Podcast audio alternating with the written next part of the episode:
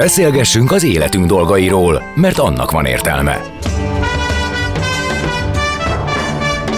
Színház, zene, életstílus, kitekintés a világra és búvárkodás. A lélekben. Pont jókor. Fehér Mariannal a Rádiókafén.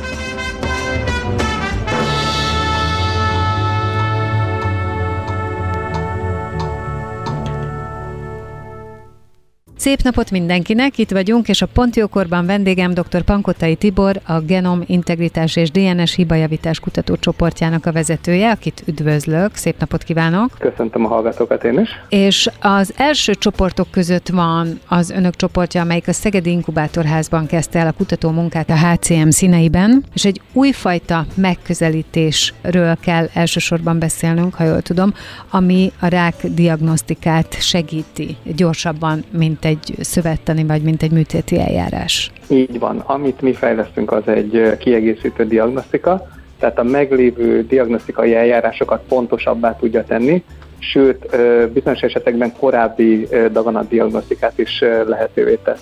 Az újdonsága ennek az egésznek az, hogy mi bélszérumból nézzünk molekuláris mintázatot, és ott is elsődlegesen a daganatok által kibocsájtott molekulákat nézzük, és ez azt jelenti, hogyha egy szerencsés esetet nézünk, akkor akár hónapokkal, vagy akár egy egész évvel korábban is tudjuk azonosítani a daganatot, mint mondjuk egy képi diagnosztika látja. Ezt úgy kell érteni, mert ugye vérből különböző markereket szoktak nézni, a különböző szervek tumoros megbetegedéseire, ha jól tudom, van erre lehetőség. Ez hasonló ahhoz, vagy teljesen eltér tőle? Bizonyos mértékben hasonló és teljesen eltér. Mi nem közvetlenül a vérben keringő molekulákat nézzük, hanem a daganatsejtek által kibocsájtott kis kommunikációs csomagokat vizsgáljuk. Ezeket úgy hívják, hogy exoszómák, és ezek, ezeknek a csomagoknak a mikroRNS tartalmát, ami egyfajta molekuláris marker, ahogy ön említette, de ez egy teljesen újfajta marker, és most kezdték el ezeket vizsgálni, és egy ilyen molekuláris mintázatot nézünk, mi nem egyetlen egy markert vagy kettőt vizsgálunk, hanem egy mintázatot nézünk, és a mintázat alapján tudjuk azt megmondani, közel 90%-os pontossággal, hogy van-e kezdődő daganat a betegben. És ezt vérből, ahogy ezt mondta? Hasonló a vizsgálata már most diagnosztikában lévő cirkuláló tumor DNS vizsgálathoz, viszont ez sokkal pontosabb és sokkal költséghatékonyabban elvégezhető. Tehát akkor arról beszélünk, hogy a kinyert vérnek a vizsgálata máshogy, más módon, más eszközökkel zajlik. Így van, így van, így van, így van. Tehát mi nem, általában nem a költséges új generációs szekvenálás módszerét használjuk, hanem azt hiszem a Covid-ból mindenki ismeri most már a PCR szót, és polimerált láncreakció révén 6 darab mikroRNS-t vizsgálunk, és ezek általánosan alkalmasak arra, hogy emlő, prostata és heredaganatoknál már működőképesen ki tudja mutatni, mond, ahogy korábban említettem, akár hónapokkal korábban egy daganatot. Tehát ez azt jelenti, hogy egy, egy szűrővizsgálatra, tehát ha elmegy az ember egy szűrővizsgálatra, ami még negatívat mutat, de már adott esetben a vérben lehet lenyomata annak, hogy ebből lehet később tumor? Így van. Egy Ez annyira azért nem jó hír.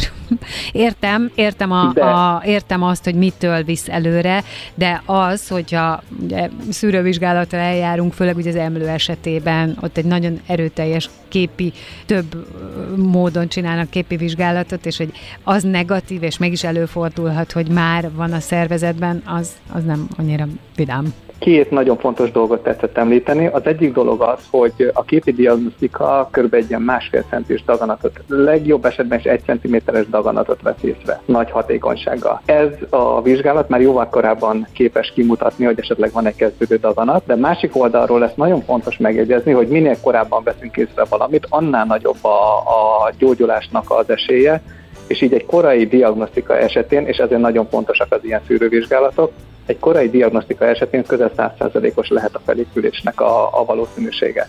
Ezért nagyon fontosak a, a diagnosztikai eljárásoknak a fejlesztései. Világos.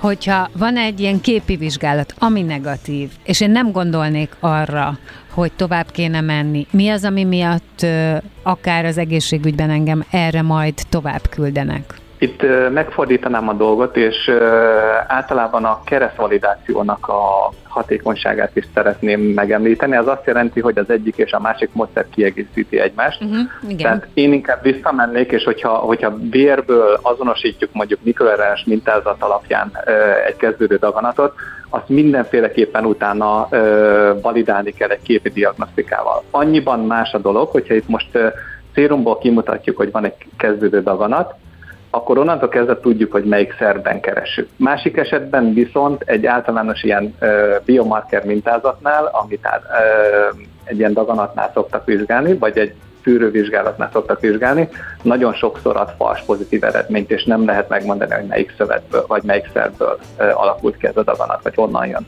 ez a jel. Uh-huh. Tehát ezek együtt kell, hogy működjenek. Így van, így van. Tehát ez egy nagyon fontos dolog, hogy vannak meglévő diagnosztikai eljárások, és azokkal validáljuk utána, hogy itt a mi vizsgálatunkba kapott eredmény az tényleg a valóságban megjelenik-e.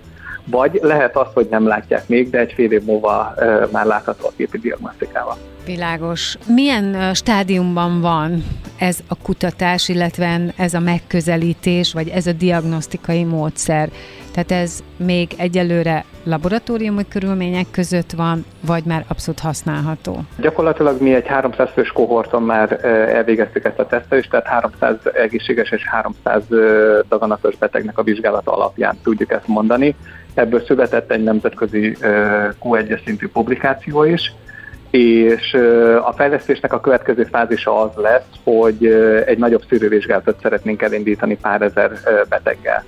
Ez Magyarország és a környező országból származó emberek bevonásával történne együttesen. És ez, lenne, ez az igazi validációja ennek az eljárásnak. És hogyha ez valid lesz, és aztán utána bekerül a diagnosztikába, akkor, ahogy mondta, mint kiegészítő diagnosztika egyébként sokkal szélesebb képet ad, de ha jól gondolom, akkor ebből következően a terápia is lehet pontosabb, lehet szükre szabottabb olyan értelemben, hogy mondjuk nem biztos, hogy az egész testet kell lebombázni, hiszen ma már azért vannak célzott ö, molekuláris ö, terápiák bizonyos daganattípusok esetében, ha jól tudom. Első lépésként, amikor arról beszélünk, hogy ezt a vizsgálatot megcsinálja valaki, nagyon fontos azt kiemelni, hogy ez, költ, ahogy említettem, költséghatékonyabb, tehát egy általános szűrővizsgálatnak is viszonylag könnyen alkalmazható, és itt ezek után kapunk egy általános mintázatot, ami alapján, ahogyan is említette, vizsgálhatjuk a daganatot, és további vizsgálatok által meg tudjuk azt mondani, hogy melyik a leghatékonyabb terápiás eljárás. Tehát itt, hogyha tovább megyünk, akkor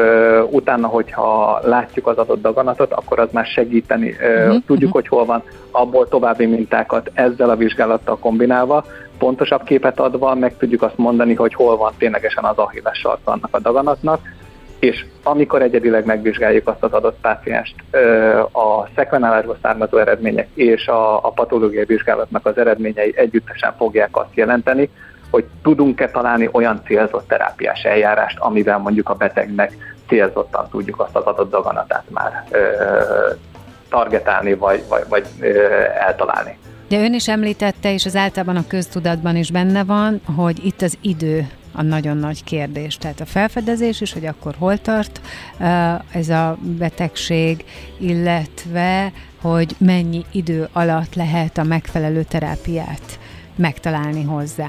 És ha jól értem, akkor ennek, meg ezeknek, amikről beszéltünk, ennek a segítségével igencsak sok időt nyer az ember, ami ugye jelentheti azt, hogy életet is nyer. E, igen, hogyha az egész folyamatot végignézem, e, kezdjük a legelején, hogyha kialakul egy daganat, elsődlegesen nem az elsődleges daganat szokott a probléma lenni, hanem olyan későn veszik észre, hogy áttétképződés is történhet. És ilyenkor minden egyes áttétet úgy kell tekinteni, mint egy önálló uh-huh. daganatentitás. Igen. Valamilyen kapcsolat mindig van az eredeti daganathoz képest, de nagyon fontos az, hogy innentől kezdve már egy kombinált eljárást kell alkalmazni, Viszont, hogyha korai stádiumban elkapjuk, és azért említettem ezt a egy, másfél, maximum két centiméteres méretet, mert körülbelül ez az a szint, daganatonként eltérő egyébként, de körülbelül ez az a szint, ahol az áttétképződés megjelenik. És ez a határa annak is, hogy a képi diagnosztika látja ezt az adott daganatot. Tehát ez egy pontosan egy ilyen harc az idővel, ha korábban észrevettük, sokkal jobb a hatékonysága a terápiáknak is, és viszonylag könnyen válik az adott páciens a későbbiekben tünetmentessé, és mondjuk három-négy év múlva teljesen egészségesnek tekinthető. A tünetmentesség után ugye általában a szoros kontroll a jellemző, három hónap, hat hónap, bizonyos ideig, aztán egy év. Abba is hasznát veszik ennek az eljárásnak? Így van, ugyanúgy, ahogy a daganat mintázatokat látjuk, hogyha egy daganat esetleg kiújul, vagy egy másik szövetben ö, előkerül, akkor ugyanez a mintázat meg fog jelenni. És hogyha szintén a szérumból monitorozzuk, már vannak olyan eredményeink, hogy akár egy fél éve korábban észrevehető, szintén azért mondom, több hónapról beszélünk, fél éve korábban észrevehető, mint egy újabb képi diagnosztika alkalmazásával. Tehát ebből a szempontból megint tudni fogjuk, hogy hol keressük, és megint egy koráb, korábbi állapotban megpróbálhatjuk elkapni azt az adott daganatot. Mióta tart az ezzel kapcsolatos kutatás? Itt most csak arra vagyok kíváncsi, hogy mennyi munka van emögött, hogy kell nekünk elképzelni, hogy azok, akik ezzel foglalkoznak, mennyi időt töltenek ezzel, hányan vannak, milyen lehetőségeik vannak, mire egyáltalán publikálni lehet valamilyen eredményt? Nekem van egy viszonylag szűk csapatom, ez 15 főt jelent. Itt uh, tapasztalt uh, posztdoktori kutatóktól kezd, uh, kezdve PHD hallgatókon át, technikusokon és hallgat, bevont hallgatókon keresztül elég sokan dolgoznak. Nagyon fontos megemlíteni, hogy amit mi csinálunk, ez egy multidisziplináris szakma, tehát a laboratóriumban dolgozó molekuláris biológusok, onkológusok, patológusok, bioinformatikusok együttes munkáját igényli. Tehát ezt összekoordinálni az egyik legnehezebb dolog, hogy az egyik és a másik kollega is értse az adott problémát de mivel ez egy tényleg nagyon-nagyon előremutató kutatás, ezért mi nemzetközi kutatócsoportokkal is kapcsolatban állunk, Lundi Egyetemmel, az NIH, az Amerikai Rákutatási Hivatallal, Barcelonával, Írországgal, Angliával. Tehát kellően szertágazó és egy nagyobb konzorciumnak vagyunk a részesei, és ott együtt dolgozunk még fizikusokkal is, matematikusokkal is, és összességében minden disziplinát összeszervezni, ez a nagyon-nagyon nehéz. És ami fontos, és szerintem ez a legfontosabb az egészben, hogy ez egy 24 órás munka. Tehát ez azt hmm. jelenti, hogy nagyon sokszor, hogyha hazamegy az ember, a meetingek egy része például este 9-kor, 10-kor kezdődik, és hajnalig tart, és reggel viszont jövünk be újra, és folytatjuk a harcot a betegekért. Igen, ez a másik, amire még gondoltam, hogy kitérek, hogy hát ugye itt azért olyan munka folyik, hogyha ennek sikere van, az azt jelenti, hogy életeket mentenek. Én gondolom, hogy ez meg sokszorozhatja az embernek a motiváltságát és az erejét, de nagyon sokszor gondolom, hogy születhetnek fals eredmények is, tehát amennyire én a kutató orvosok életét ismerem, az ott, ott, ott nagyon, nagyon sokszor el kell vetni azt a feltételezést, amit először jónak gondoltak, és újra és újra neki kell tudni veselkedni. Így van, így van. Tehát nagyon sokszor tényleg úgy van, hogy egy-egy sikerből és egy-egy megmentett életből nagyon sok energiát lehet meríteni. Másik oldalról viszont egészen az utolsó pillanatig az ember soha nem adja fel, és mindig keresi az újabb lehetőségeket. Sajnos tényleg úgy van, hogy egyre több és több ember jelenik meg nálunk, de másik oldalról azt is tudom mondani, hogy egyre több és több embernek tudunk segíteni a célzott terápiával, és olyan esetekben tudunk kiutat és további lehetőségeket adni, ami mondjuk egy két-három-négy évvel ezelőtt elképzelhetetlen volt. Akkor így a végére még azt megmondja, mert hogy ugye mondta, hogy most lesz majd egy nagyobb merítés, ahol ö, ugye ezzel majd ö, foglalkoznak, vagy ahogy embereken kipróbálják, hogy ha minden jól megy, akkor mennyi idő az, amíg ez bekerül a mindennapok diagnosztikájába, terápiájába? Ez kettős dolog. Egyik oldalról én úgy gondolom, hogy ez egy-két éven belül alkalmas lesz arra, hogy nagyobb szűrőprogramokat is elindítsunk de a másik fele pedig az egésznek az, hogy be kell vinni a NEA finanszírozás alá, tehát egy egészségügyi közfinanszírozás alá ezt az adott vizsgálatot, ami pedig a szakma oldaláról és a szakmapolitika oldaláról érkezhet. Ezt sajnos nem tudom prediktálni. De másik oldalról amit említettem, ez egy 100 ezer forint közeli vizsgálat, és hogyha azt számoljuk, hogy egy ilyen vizsgálattal akár, akár több milliós vagy 10 milliós gyógyszereket lehet megspórolni. Megspórolni, bizony. Én úgy gondolom, igen. Igen. Így van, így van. Azokat a gyógyszereket nem kell felhasználni, mert Igen. egy korai stádiumban lévő daganatnál nem kellenek ilyen. Egyik oldalról, másik oldalról komoly. nem kell vaktába, mert hogy ez is van, ugye vannak helyzetek, így van, így van. amikor kipróbálunk, ezt én a saját családomban tapasztaltam, amikor az orvosok azt mondták, hogy most ezt megpróbáljuk. Így van, így van. Sajnos egyik oldalról tényleg úgy van, hogy bizonyos entitásoknál, bizonyos daganattípusoknál, vagy, vagy egyértelmű molekás mintázatok esetén célzott terápiával neki tudunk menni. De amikor egy adott vizsgálat sorozat után nem találunk semmit, akkor nagyon nehéz mondani bármit, és ilyenkor sajnos tényleg úgy van, hogy ahogyan is említette, hogy jön a próbálkozás,